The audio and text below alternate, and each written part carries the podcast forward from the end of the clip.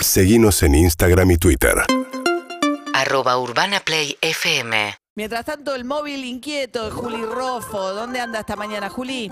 Buen día. María, buen día, buen día. Estamos en Puerta 8, ¿no? Este barrio, este asentamiento en eh, Churruca, en el partido de 3 de febrero, que ayer fue epicentro de todo lo que tenía que ver con el caso de la cocaína adulterada, porque acá se produjeron los allanamientos, porque la gente que llegaba a los hospitales a atenderse o los familiares de las personas que murieron, hasta ahora hay 20 muertos por este caso, bueno, señalaban que acá había sido comprada esa droga que todavía no se sabe a ciencia cierta cómo fue intervenida, con qué fue cortada. Eso se está analizando en eh, La Plata, pero sí se sabe que obviamente no estaba con altos índices de toxicidad por haber sido adulterada de alguna manera. Entonces, ayer al mediodía, me ves mirando para abajo porque es difícil caminar acá, eh, por supuesto es barro más que cualquier otra cosa. Es un Em, asentamiento sobre tierras tomadas donde viven 170 familias. Ahí estás más o menos entre el Camino El Buen Aire y la Ruta 8, ¿no, Juli? Cerca de, lo- de los Sí. basurales Seamse. Sí, es exactamente, es un asentamiento eh, de algo menos de 20 manzanas. eh, so- bueno, por supuesto, pasillos muy finitos donde es imposible que entre una ambulancia si hace falta, que entre un patrullero si hace falta, una, una autobomba. eh, mucha dificultad para moverse por acá porque, porque bueno, no, no tiene las instalaciones que, como ocurre con, con la mayoría de los asentamientos en la Argentina, no tienen las instalaciones y las condiciones eh, de vivienda que, que se supone que son las dignas, ¿no? Eh, y acá, eh, muy temprano, mucha gente yendo a trabajar, preocupada por dos cosas. Por un lado, porque dicen que hace alrededor de un año empezó a, mm, empezó a producirse la llegada de, eh, bueno, la actividad eh, vinculada al narcomenudeo, que alrededor de octubre o noviembre se produjo un enfrentamiento a tiros acá en el barrio y que hubo vecinos que suponían que con eso se terminaba eh, la disputa que podría haber entre distintas bandas como para ocupar este lugar. Y finalmente hubo no solo el allanamiento de ayer, sino un allanamiento en diciembre y otro en noviembre. Bueno, preveían que esto iba a estar terminado y no fue así. De hecho, ayer mucho, mucha preocupación porque hay gente que dice que, le- que la policía le entró a la casa, eh, le rompió la puerta y no, y digamos, no, obviamente no encontró nada ahí. Y sin embargo, bueno, después no, no hay manera de responder por eso, pero sobre todo la preocupación es que acá ayer vinieron todas las cámaras de televisión, hoy estamos acá, pero no saben qué va a pasar después. No hay ahora mismo ni una consigna policial que tenga que ver con, bueno, proteger a los vecinos del barrio que están preocupados por esta actividad y que dicen que alrededor de dos o tres personas de las diez que fueron detenidas ayer en los operativos, tal vez eh, se ocupaban de lo que se llama soldadito, ser un soldadito o un pajarito en el, en el narcomenudeo, que tiene que ver sobre todo con avisar cuando se está acercando a alguien que es extraño, alguien que puede, digamos, hablar de lo que está pasando, pero que el resto de la gente eran lo que se llama perejiles, nada, que no tenían nada que ver con esta actividad o que tenían eh, muy poco que ver y que nadie es, bueno, la persona que está a cargo, ¿no? Que acá no, no identifican a nadie como estar a cargo de, La venta, ¿no? Actividad. Claro, lo que nos decía Bernie es que, y, y Gabriel Di Nicola, colega del diario La Nación, es que según los investigadores de la Fiscalía de San Martín, digamos, este cargamento se dividió entre cuatro búnkers o puntos de venta distintos. Uno de esos puntos de venta, evidentemente, está ahí en ese barrio, donde además, bueno, seguramente terminan, ¿no? Este. eh, agarrando pibes para que laburen para la organización y la venta de la droga desde ahí, ¿no?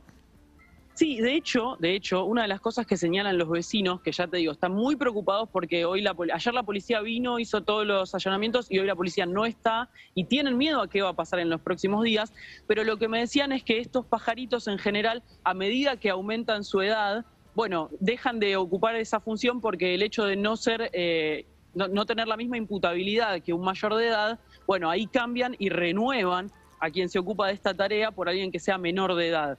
Eh, esto me explicaban hace un rato vecinos que viven eh, acá en este, en este barrio, ¿no? Sí, gente que labura, ¿no? También, y que son los que más padecen, los que viven en esos este, Claro. asentamientos, este, el terror y de tener que convivir en esos barrios con este, la actividad, ¿no? De estos narcos que, bueno, venden ahí. Vos ves todos los hospitales, charlábamos con Gabriel también, ¿no? De la zona oeste y norte, incluso hasta Vicente López, de lo que son las víctimas, evidentemente en cuatro puntos de venta, de venta distintos, acudiendo a estos asentamientos tan precarios eh, para, para comprarse la droga, ¿no?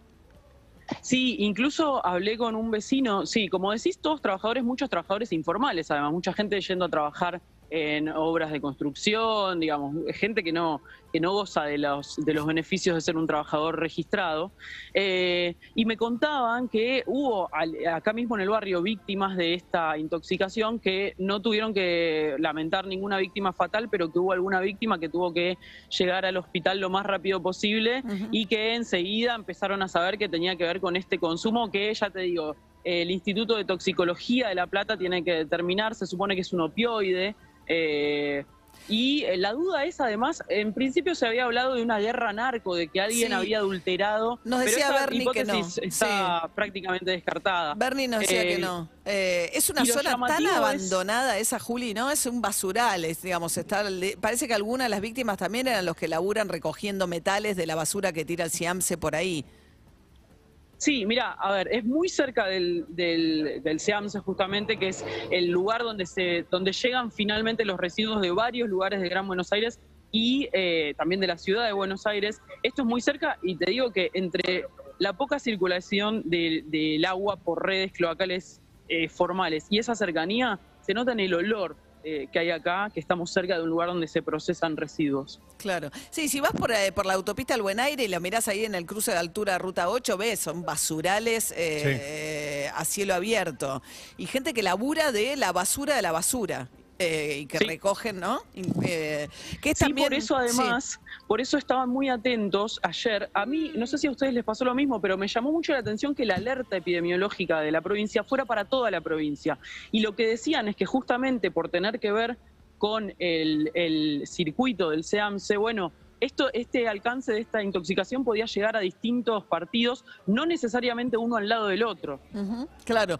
12.000 dosis esta mañana dijo que habían incautado entre lo de ayer y lo de hoy, nos dijo Sergio Berri, que si uno piensa por la, digamos, la toxicidad y lo, lo, venenosa que están resultando estos consumos, digamos, cada dosis que incautan sal, puede llegar a ser directamente que salve una vida, aunque ahora ya hay mucha gente alertada, obviamente con esa, con, eh, con digamos, todos los que hayan comprado en las últimas horas habrán visto en las noticias y si pueden, eh, ¿no?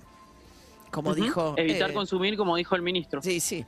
Y eh, durante la noche los internados fueron más bien leves. Esa es una buena noticia, digamos. El, se dio de alta 25 personas durante la noche, de acuerdo al último parte de la provincia, y las personas que se acercaron se acercaron con síntomas leves de intoxicación. Bueno, Juli Rofo, ¿eh? desde eh, el lugar de los hechos de donde salió, y de ahí hay otros tres puntos, según los investigadores, la cocaína adulterada que causó ya 20 muertos. Gracias, Juli. Un beso. Hasta luego. UrbanaPlayFM.com